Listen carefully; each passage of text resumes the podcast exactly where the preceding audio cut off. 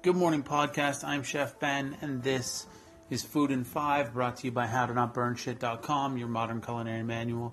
It is Friday morning, weekend is fast approaching, and today we are talking about goals. Now, I like to imagine myself in the future as the best possible version of me, the ideal version of me. I imagine all the things I do, all the things I know. I imagine how I think and how I see the world. Then I imagine all the things I had to do to become that person. I follow the path from there back to me now, and I see all the things I want to change and how to change them. I use this information, this reverse path, to set goals for myself. I do this with the hope that those goals will lead me to be that best possible version of me. Without goals, we are just ships floating blindly on the sea. If there is no destination, no end point in mind, we fall stagnant. We float along, going where the wind and the current take us until we die or by sheer blind luck reach some sort of dry land. Goals motivate us, they give us direction. Goals are the measurements of success that we use to mark our progress to our destination.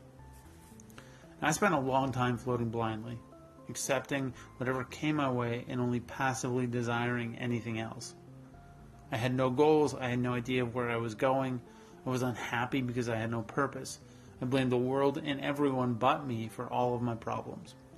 Until one day, out of absolute frustration, I set a goal. I didn't even see it as a goal, but that's what it was. I set one goal which I completed. This led me to set another goal. I completed that one too. Soon enough, I was setting and completing goals left, right, and center. My life changed.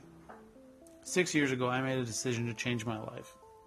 I saw the vague version of the person I wanted to be, and I knew that the path I was on was taking me in the wrong direction. If you looked at me six years ago, I would be almost unrecognizable as the person I am today. It has not always been smooth sailing.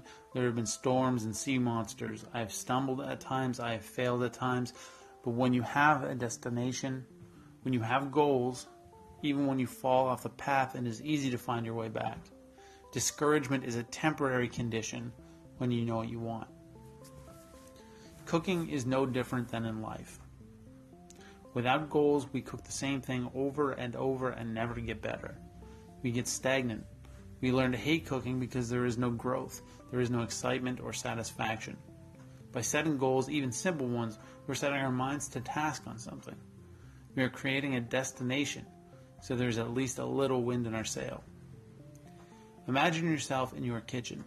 You're the best cook you want to be. You can cook everything you want to cook easily and joyfully. Now imagine what you know.